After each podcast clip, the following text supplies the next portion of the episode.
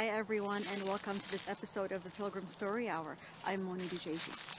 And today I want to speak about synchronicities. And in their simplest definition, those are the unusual coincidences that seem to repeat themselves in our lives over and over again, be they in images, in words, in numbers, and that we're quite often likely to dismiss as being, well, just coincidences. But what if these so-called random coincidences actually had a purpose and they actually do have meaning? What if they are the universe's way of getting your attention, of letting you know that you are deeply loved, independent of what your spiritual beliefs may be, and that they are there to be guiding you and to be supporting you on your pilgrimage on or off the Camino? Now, for someone like me who grew up in this world of logic, rational, if it cannot be seen and touched, it doesn't exist worldview, this was a very difficult thing to accept. And it took me a long time to really understand what these synchronicities meant and to actually embrace them. And my work really became about opening up my heart and opening up my mind to the possibility that these synchronicities are indeed there to guide me on my journey. Now, I have so many stories that I can share with you around synchronicity, but I'm going to choose the one that actually set the foundation for how I would walk on the Camino and then later walk from Rome to Jerusalem. And it really began when I was deciding whether or not I wanted to quit my job. I was working at Microsoft at the time in their head office in Redmond in uh, Washington State. Um, good money, great money, great career, but really feeling unsatisfied, unfulfilled, and really struggling with the big questions of my life. You know, um, you know who am I? What am I going to do that has a little bit more purpose and meaning? And I was struggling with, okay, well, if I quit my job, well, what am I going to do next? Where is the money going to come from? How am I going to be able to support myself long term? And so it took a long time to be able to say, you know what, my personal happiness and my mental and emotional well-being is a lot more important than my job and my career. And eventually I made the decision to quit. It was around, I think, late 2000 at around that time. And I quit, but being open. I said, I am open to understanding what the next step in my life is going to be. I don't know what it looks like, but I'm willing to discover that. Now, the day I was cleaning up my office, and it was just a couple of days after I had made my decision, I received a phone call, and it was from my Pilates teacher, of all things, just letting me know that the class had been canceled. And she's, you know, chatting on, and I'm kind of distracted as she's, you know, as she's talking away. And she's saying to me, are, are you all right? And I said to her, well, you know, I just quit my job and I'm not sure what I'm going to do with my life. And she says to me, oh, well, you know, there's a wonderful course that I know about by some very good friends of mine around discovering what your passions are all about and what really lights you up. And, and she's going on and I'm saying, yeah, uh-huh. And she goes, well, you know, if you if you want, um, I can find out when their next course is going to be. It might be really helpful to you. They travel all over the U.S. They're hardly ever home. But you know what? I will check out their website and I will tell you when the nearest uh, workshop is going to be. And I said, yeah, okay, sure. And she goes, I'll call you back shortly. And I didn't think any more of it, and I hung up the phone and just kept on packing up my things. Well, wouldn't you know, about 15 minutes later, she calls me up and she's all excited. And she's saying to me, You're not going to believe this, that there was a misprint on their brochure. And where they normally would never be home during this time, they just happened to be home. And their home is only an hour and a half north of where I was actually living. It was at that moment that I kind of stopped and I thought, okay, I, I felt every hair on my body stand on end. I really felt as if I had stuck my finger in a, an electric socket. Everything was just energized. And I started to pay attention. She said, you know, um, if they have a course, would you be interested in signing up? And I said, uh, yeah, of course. So she goes, let me check again. She hangs up, she calls me back again and says, they're actually starting a course this evening, this very evening, and it starts in about two hours. I'm gonna sign you up. I said, yeah, absolutely sign me up. And that is what I did. I, without thinking any more about it, without overanalyzing it as just being, okay, this is just a you know coincidence and doesn't mean anything.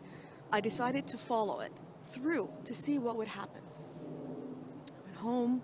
I packed up an overnight bag, and I drove the hour and a half north of the Redmond area where I was living. And for the next three or four days, it was a workshop where I was taken through a set of exercises to really try to figure out what it was that I was passionate about and what I loved. And during one of my sessions, a woman, the woman, the facilitator said to me, You know, do you not hear that there is an eagle calling? And I said to her, No, I didn't know what an eagle's call sounded like. She said, Well, they knew that there was an eagle that was not too far in the mountains where they lived because they had heard it several times, that they had only seen it ever once before with another uh, participant.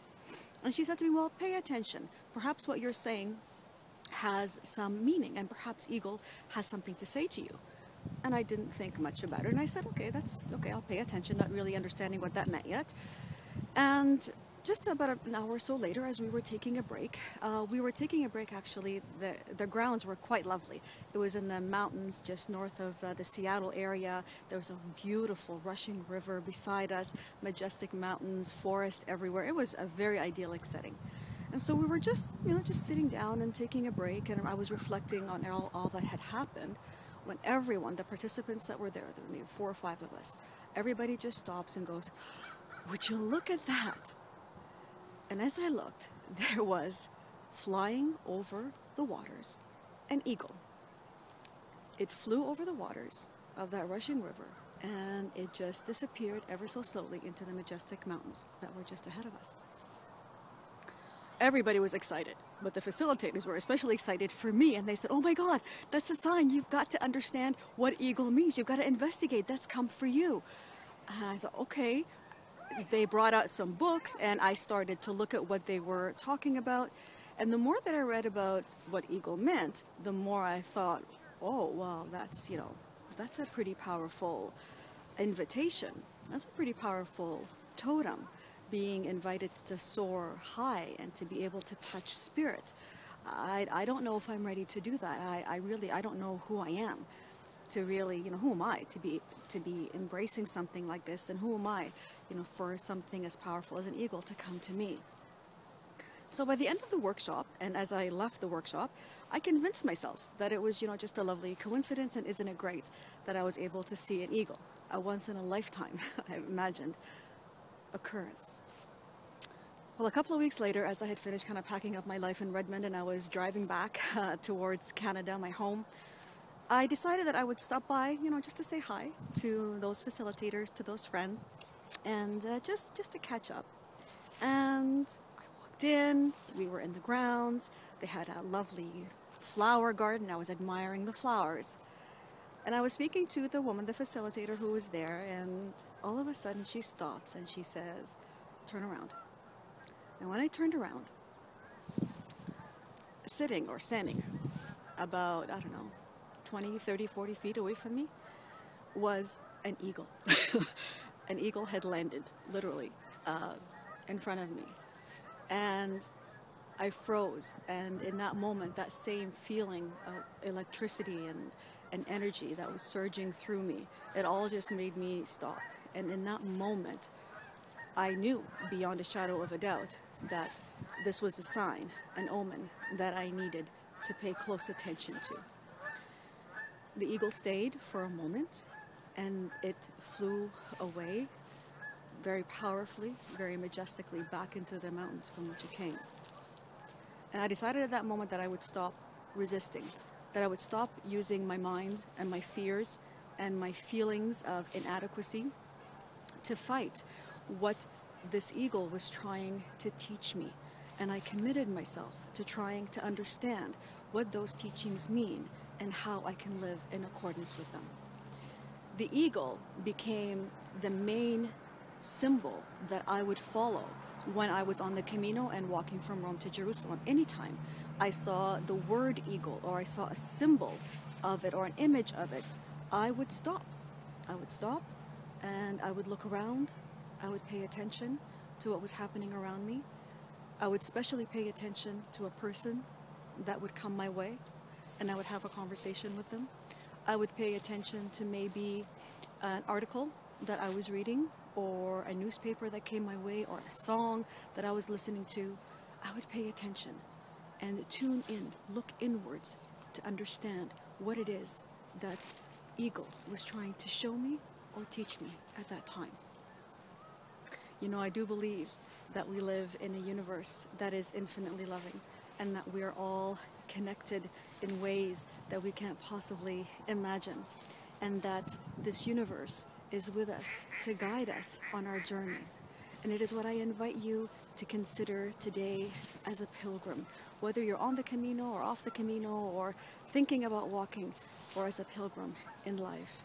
I invite you to open yourself up to the possibility that there is a great loving hand that exists, that is with you in every single moment, guiding you and supporting you in your journey, wherever it may lead you. I thank you for listening to my story today and for tuning in. If you'd like to learn more about me and my pilgrimages, I invite you to visit my website, walkingforpeace.com. And I would love to hear stories of your synchronicities and those signs that have guided you on your journey. Thanks again for tuning in, and buen camino, pilgrims.